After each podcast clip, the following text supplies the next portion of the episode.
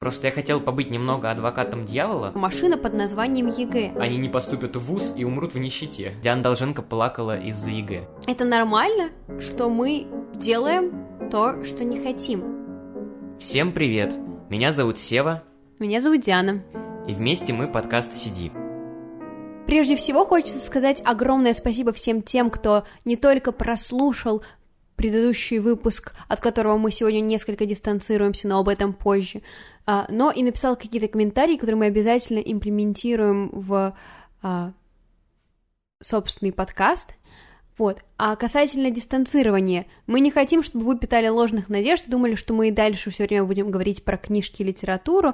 То есть, да, конечно, наш филологический бэкграунд не позволит нам этого не сделать, но тема сегодняшнего подкаста никак напрямую с литературой не связаны. И эта тема... Образование.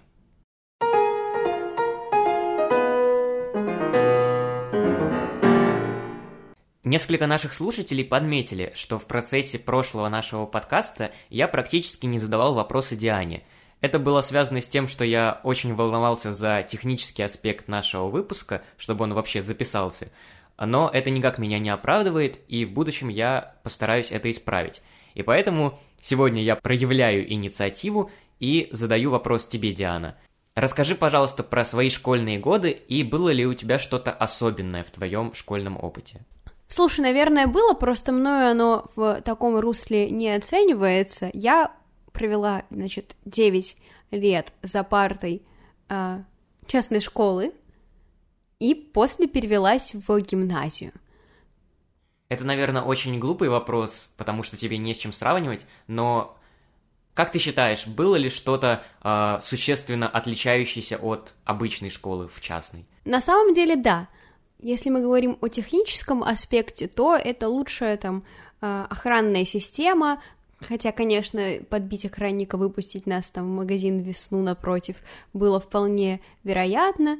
Вот, это лучшая охранная система, лучшее питание и просто, в принципе, инфраструктура школы. Но если мы говорим непосредственно о том, о чем мы хотим поговорить, а именно о э, качестве образования и образовательного процесса, то здесь ряд отличий тоже найдется. И связан он с тем, что в частной школе учителям на тебя не пофиг.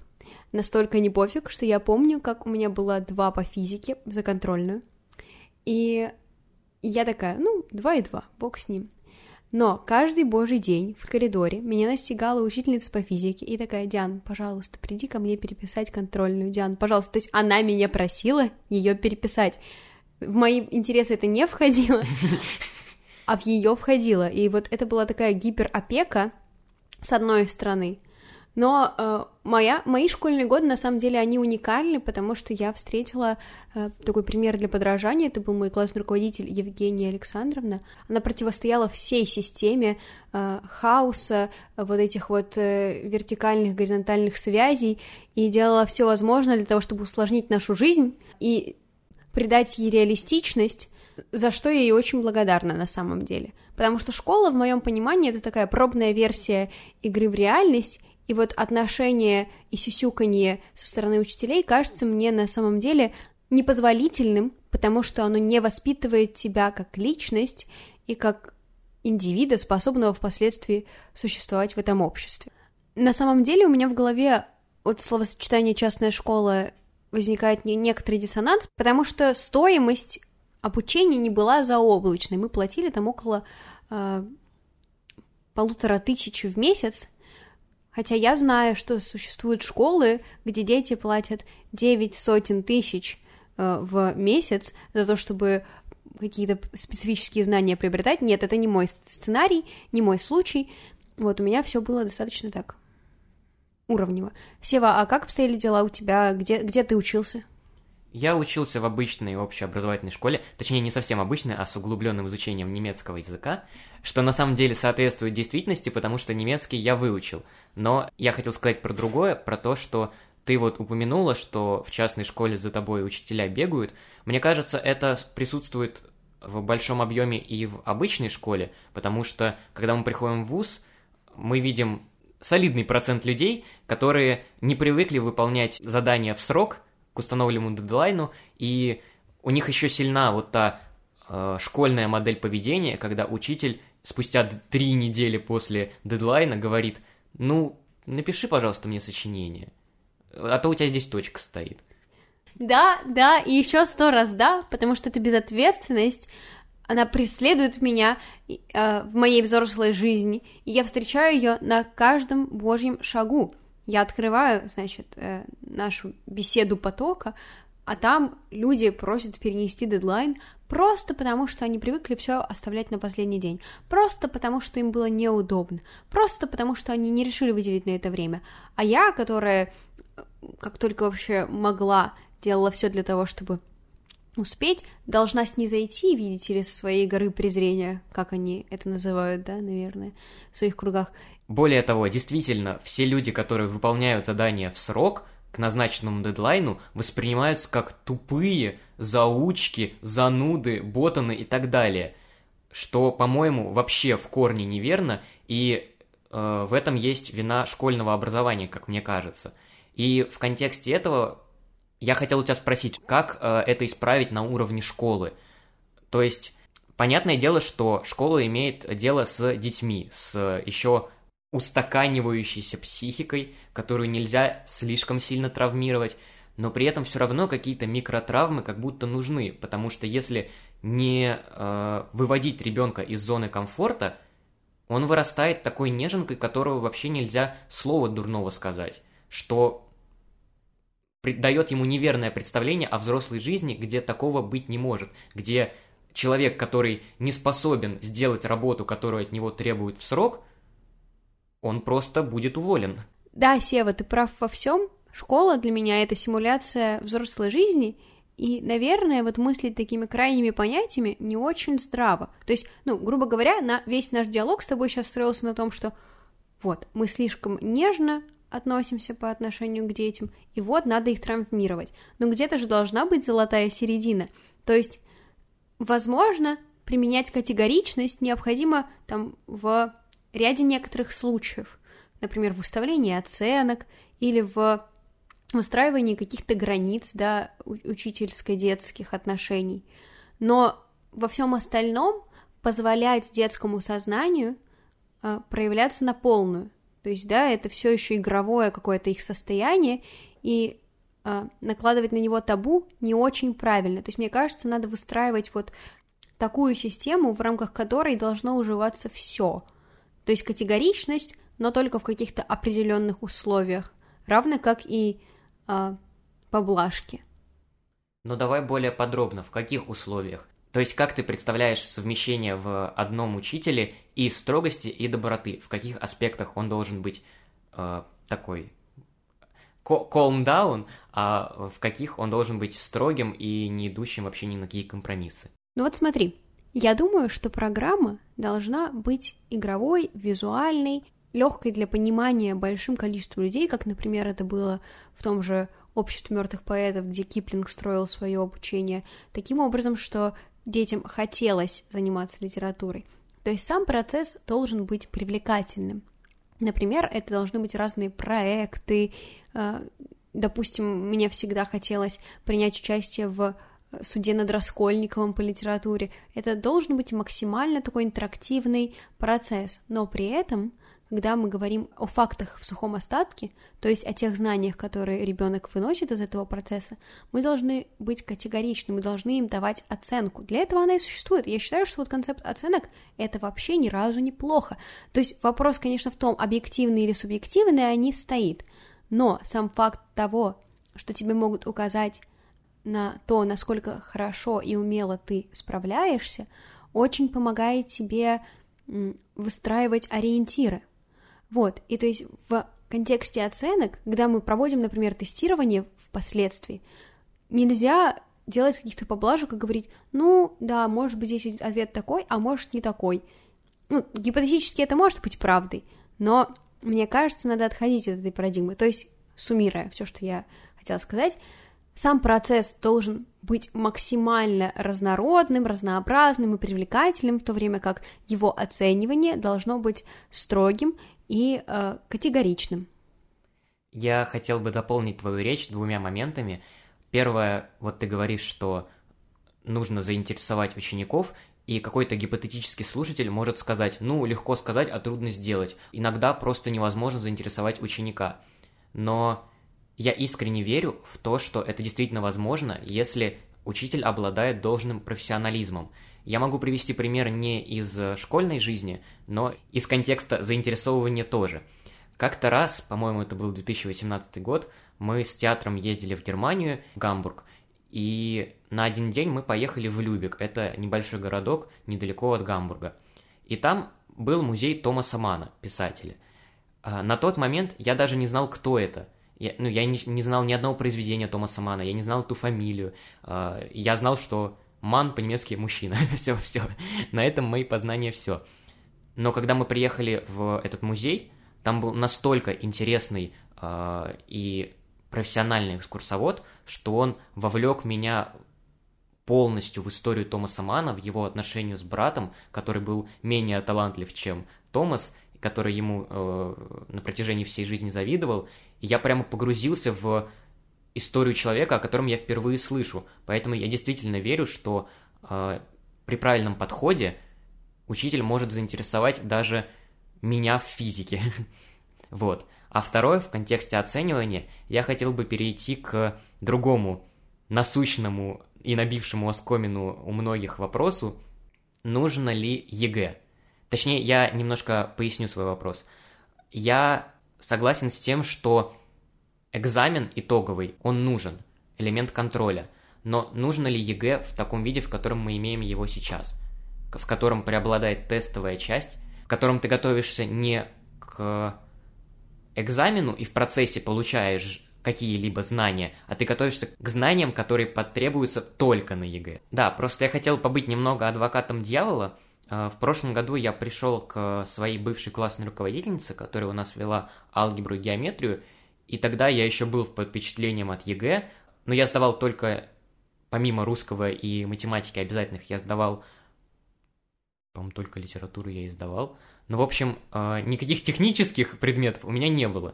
И видя моих однокурсников, которые набрали там 100 а, миллионов 2000 баллов на ЕГЭ, а во время семинара не могут не сказать ни одной реплики, я очень сильно усомнился в верности этого экзамена.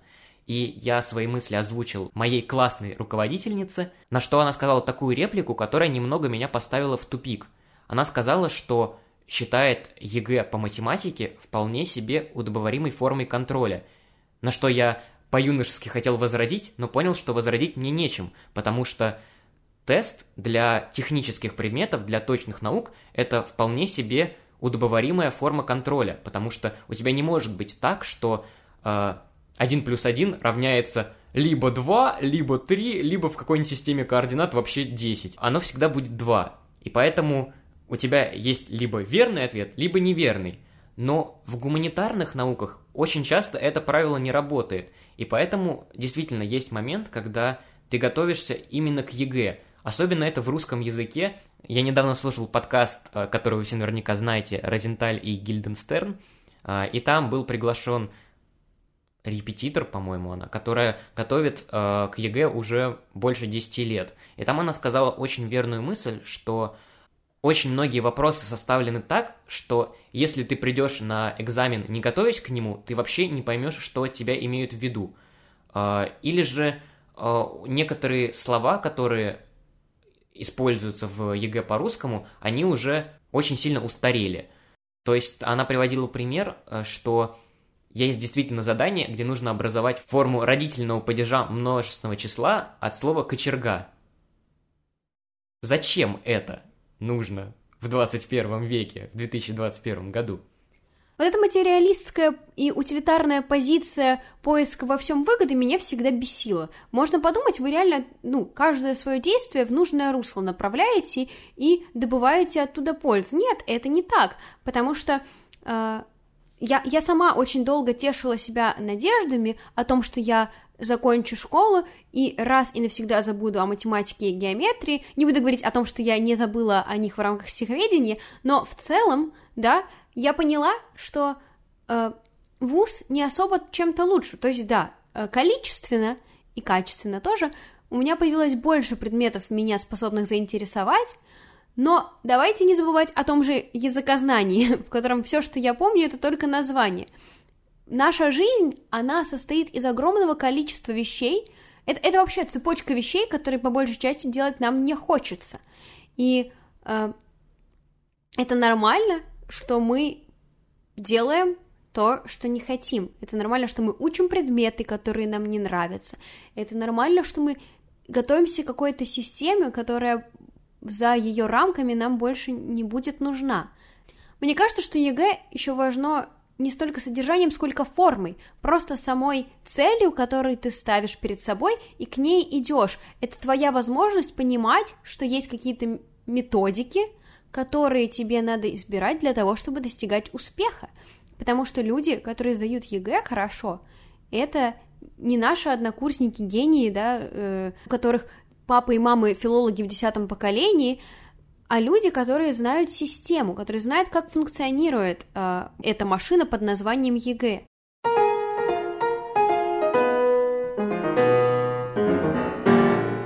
Ну хорошо, то есть, подытоживая все твое сказанное, ты считаешь, что ЕГЭ скорее нужно, чем не нужно? Да, почему бы и нет? Вот тоже вот эта проблема сдачи ЕГЭ, которая настигает нас, дети, которые рыдают крокодильими слезами, меня всегда это немного удивляло. То есть рыдать, убиваться из-за того, что, видите ли, вам нужно делать то, что вы не хотите, мне кажется очень детским подходом. Мне кажется, многие рыдают из-за ЕГЭ не из-за того, что они делают то, что они не хотят, а из-за того, что идет очень сильное психологическое давление. Я думаю, ты не станешь спорить с тем, что тебе весь 10-11 класс талдычат о том, что если ты не сдашь ЕГЭ, твоя жизнь, на ней просто можно ставить крест. И с одной стороны, мы опять-таки имеем дело с детьми, которым если говорить «А, да, не парься насчет ЕГЭ», они не будут париться и будут вырастать инфантильными, желающими, что им все будут давать на блюдечке с голубой каемочкой. Но с другой стороны, настолько сильное психологическое давление оказывается, что дети реально начинают думать, что вот после ЕГЭ хоть потоп, что они вот сдадут ЕГЭ, и это будет самое сложное э, испытание в их жизни, что вот страшнее этого не может быть ничего. И я выступаю решительно против этого, потому что я за строгость в некоторых моментах, но за строгость в меру, потому что как из-за ЕГЭ не переживают, по-моему, дети ни из-за чего больше. Хотя в их возрасте они должны скорее переживать из-за того, что Вася Пупкин их не любит – а не из-за того, что из-за 50 баллов они не поступят в ВУЗ и умрут в нищете. Да, мне кажется, проблема ЕГЭ именно в том, что оно завязано на чем-то, в том, что ты понимаешь, что это такой винтик в инструменте твоей дальнейшей жизни. Э, и здесь еще проблема того, что люди не смотрят дальше собственного носа. Потому что это очень смешно, как я действительно помню, у меня у самой было такое, что я думала, что ЕГЭ это очень тяжело. И... Извини, пожалуйста, Диана Долженко плакала из-за ЕГЭ. Да, было дело. Это человек, который говорит, а, нужно уметь встраиваться в систему. Ну что, встроилась? Меня опять деконструируют. Каждый выпуск подкаста меня ловят на наглой лжи и, говор... и, и говорят мне об этом. Нет, я... Э, возможно, да, это моя оценка сейчас через призму времени, но я скажу так, сначала я действительно очень сильно переживала. Я помню, как в октябре я плакала буквально каждый божий день. Но потом я поняла, что это того не стоит нисколько абсолютно. И эмоции, они... И я сейчас пытаюсь это в свою жизнь имплементировать. Невозможность контролировать эмоции мешает нам достигать цели, потому что это слишком большая трата своего ресурса не в то направлении и не в том русле. Ну так вот, я думаю, что не очень правильно ставить, делать такие большие ставки на ЕГЭ и думать, что после этого жизни нет. Это, вот эта проблема неумения заглядывать дальше собственного носа, меня с ней э, научила бороться моя концертмейстер, которая учила меня играть в фортепиано и говорила, Диана, надо думать не о той ноте, которую ты играешь сейчас, а следующих трех, которые ты будешь играть потом. И я такая, прекрасная аллюзия для моей жизни. И, в общем, я понимала, что на самом-то деле самое сложное еще будет за ЕГЭ, и это правда, я чуть не умерла на этой сессии немного, когда я писала эти три эссе, сколько вышло в совокупности слов? 1800 плюс 2000 плюс еще 800. Посчитайте, я с математикой ничего общего не имею. 3800. 4600. Вот, я написала за эту сессию 4600 слов на абсолютно три различные, никак не пересекающиеся темы в очень сжатые сроки, и вроде выжила. Да, поэтому если вдруг нас слушают ребята, которым еще предстоит сдать ЕГЭ, это далеко не самое сложное испытание, которое вам предстоит. Это, возможно, звучит как такое себе утешение, но не нужно придавать ЕГЭ слишком много значения. Это экзамен, который пройдет, и о котором вы забудете спустя несколько месяцев, поверьте.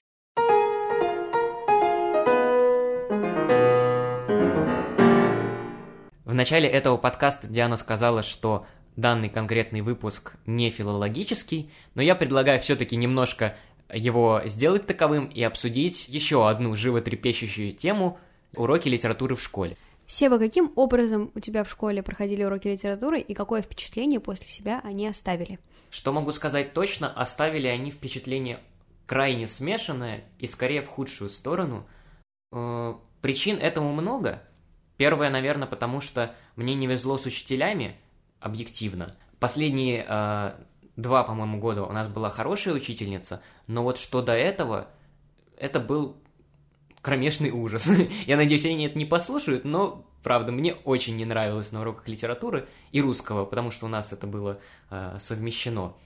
Э, к примеру, у нас была классная руководительница, учительница русского литературы, у которой за весь год было два класса, включая наш. А второй класс это был 10 А, а А в нашей школе традиционно был класс троечников. И у них она вела уроки так. Она их сажала, включала им какой-то документальный фильм и уходила. Ну, то есть, нагрузка колоссальная. Когда она вела уроки с нами, она постоянно жаловалась на то, как ей тяжело живется, как она ничего не успевает, и она проверяла наши работы, наши сочинения, могла проверить через три недели, через месяц. И когда мы ей ставили в претензию, что она долго проверяет, она обижалась и занижала всем оценки, потому что, как вы смеете, на такую занятую женщину бочку катить, хотя это твоя профессия. Я, с одной стороны, могу это понять, потому что мы упускаем из виду такой важный момент, э, что профессия учитель у нас все, все менее и менее престижная, и им ставят такие порой нечеловеческие рамки, что утратить желание учить очень легко, и можно просто возненавидеть весь мир и на учениках отыгрываться. И я ни в коем случае не обвиняю таких учителей, потому что я действительно понимаю, как порой бывает тяжело. Но в контексте моей учительницы я видел, что у нее всего два класса. И более того, я видел нашу математичку, у которой пять, по-моему, классов был, и она все работы проверяла там через два дня, хотя ей нужно проверить целый класс огромной контрольной работы. К чему мой этот спич был? К тому, что э, о нормальном литературном образовании речи не шло. И поэтому вот весь период, который проходит там с 7 по 9 класс, там Пушкин, Грибоедов, э, Гоголь и так далее, вообще как чистый лист у меня был. И когда я пришел к репетитору готовиться к ЕГЭ по литературе, она с ужасом поняла, что я вообще ничего не знаю из этого периода. И я вот заново перечитывал все «Горе от ума», Евгения Онегина и так далее. Что, кстати, даже, возможно, хорошо, потому что мне зашло гораздо больше, потому что, ну, уже к 17 годам какое-никакое понимание мира есть, и ты видишь в произведении чуть больше. Потому что, ну вот читать «Горе от ума» 15 лет, мы все сидели такие, чел, чё ты несешь? Ну то есть, Грибоедов объективно не писал это для 15-летних детей. И только спустя время ты понимаешь, насколько это смешная пьеса и почему все просто визжали от восторга, все современники Грибоедова, когда ее читали. И на самом деле вопрос как преподавать литературу в школе меня очень сильно мучает, потому что а после ты понимаешь, что все эти произведения, они должны быть тобою прочитаны. Но в этом возрасте ты не можешь их освоить в полной мере. Но потом, уже в сознательном возрасте, из-за того, что у тебя есть негативный опыт взаимодействия с этими текстами, ты не хочешь к ним возвращаться, а они стоят того. Два пункта моей речи. Первое. Проблема учителей, правда, очень открыта. Потому что кто становится учителями в России? Извините меня, но чаще всего это люди, которые плохо сдали ЕГЭ. И это так парадоксально, потому что у нас педагогически, по крайней мере в Крыму, я из Крыма, э, в Крыму может попасть человек, который хуже всех сдал ЕГЭ.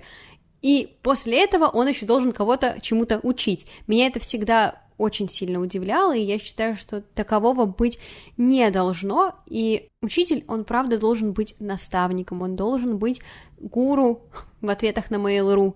Примерно с таким же уровнем знаний. Потому что это тот человек, на которого ты как ученик должен смотреть и думать, вау, коробка со знаниями ходячая. И ты должен восхищаться, ты должен стремиться к тому, чтобы хоть когда-нибудь в временной перспективе достичь такого же уровня понимания и знания окружающего мира. Второй пункт моей речи.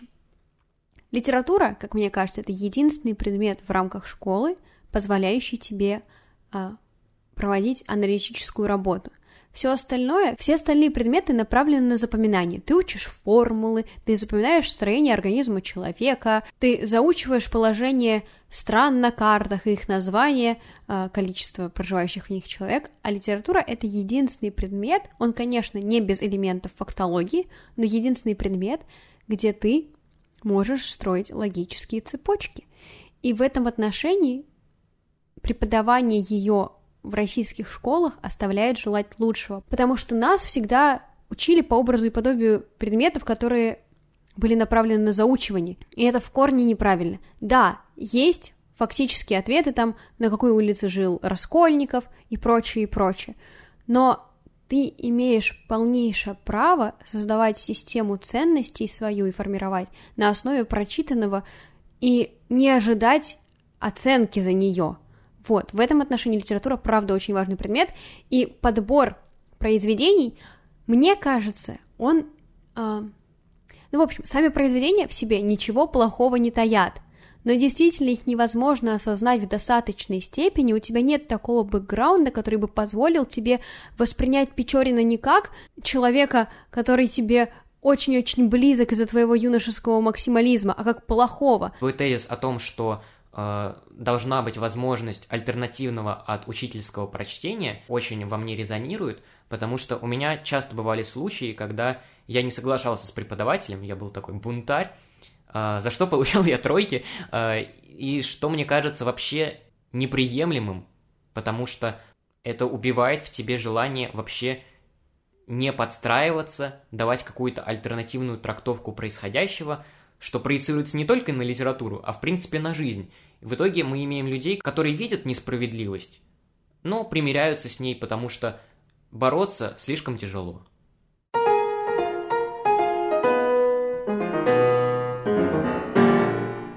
Сева, у тебя есть тоска по школьным годам? Потому что очень многие люди говорят, что это самое лучшее время, которое только может быть в жизни человека. Так ли это на самом деле?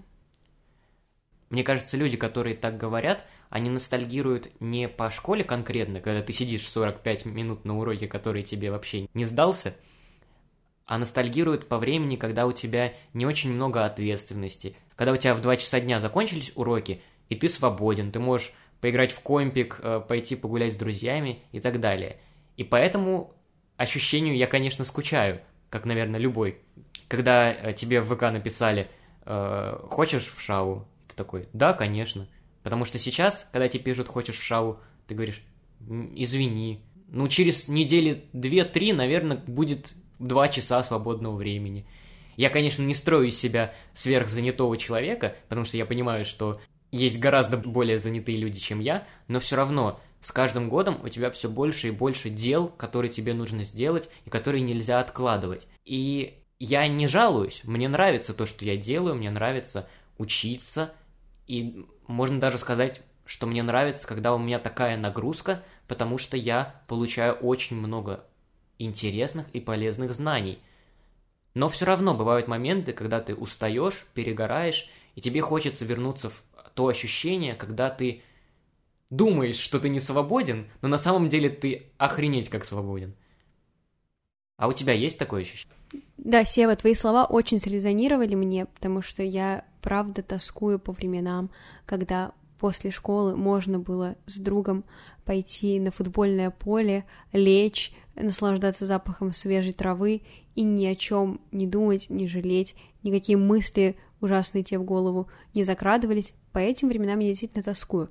Я нисколько не тоскую по школе, потому что учиться я любила и до, и после нее. И сам процесс мне нравится, и я его в избытке получаю и сейчас. Но при этом я все равно очень хочу встретиться со своими одноклассниками спустя э, годы, потому что надо же им всем показать, смотрите, я учусь в высшей школе экономики, ребята, у меня получилось, а где вы? Я на самом деле абсолютно понимаю, о чем ты говоришь, потому что у меня тоже было такое корыстное ощущение показать, какой я крутой, какой я студент, раз студент. Доходило до смешного, что первые два месяца, когда я учился в вышке, я, когда выходил из метро и шел вот к своему дому, я намеренно клал студенческий билет куда-то поближе, чтобы если вдруг я кого-то встретил, я как бы невзначай достал свой студенческий билет и такой, ой, я, кстати, в высшей школе экономики. Я понимаю, как это смешно, но мне реально хотелось показаться статусным. Меня жизнь проучила, сделав так, что мои одноклассники даже на стодневку не пришли. А я так никого и не встретил по дороге из метро. Вот так. Вот так, так и живем.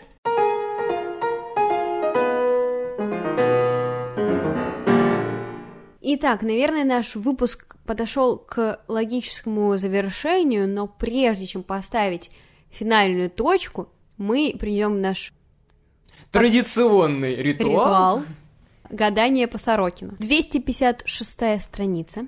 Раз, два, три, четыре, пять. А, от одного до шести. Три. От сна ко сну не бегай. Сильная мысль. Ну, теперь-то точно можно завершать подкаст. Спасибо, что были с нами на протяжении этих около 30 минут. И оставайтесь дальше. Очень рады вас видеть в числе подписчиков подкаста CD. Да, и, кстати, вот прежде чем мы окончательно закончим, мы тут подумали, что было бы прикольно, чтобы вы позадавали нам вопросы, которые вас интересуют, и мы бы попробовали очень экспертно и компетентно на них ответить, поэтому, наверное, в нашей группе ВКонтакте мы сделаем специальное обсуждение, где вы при желании можете что-то у нас спросить. На этом все. Всем пока. Пока.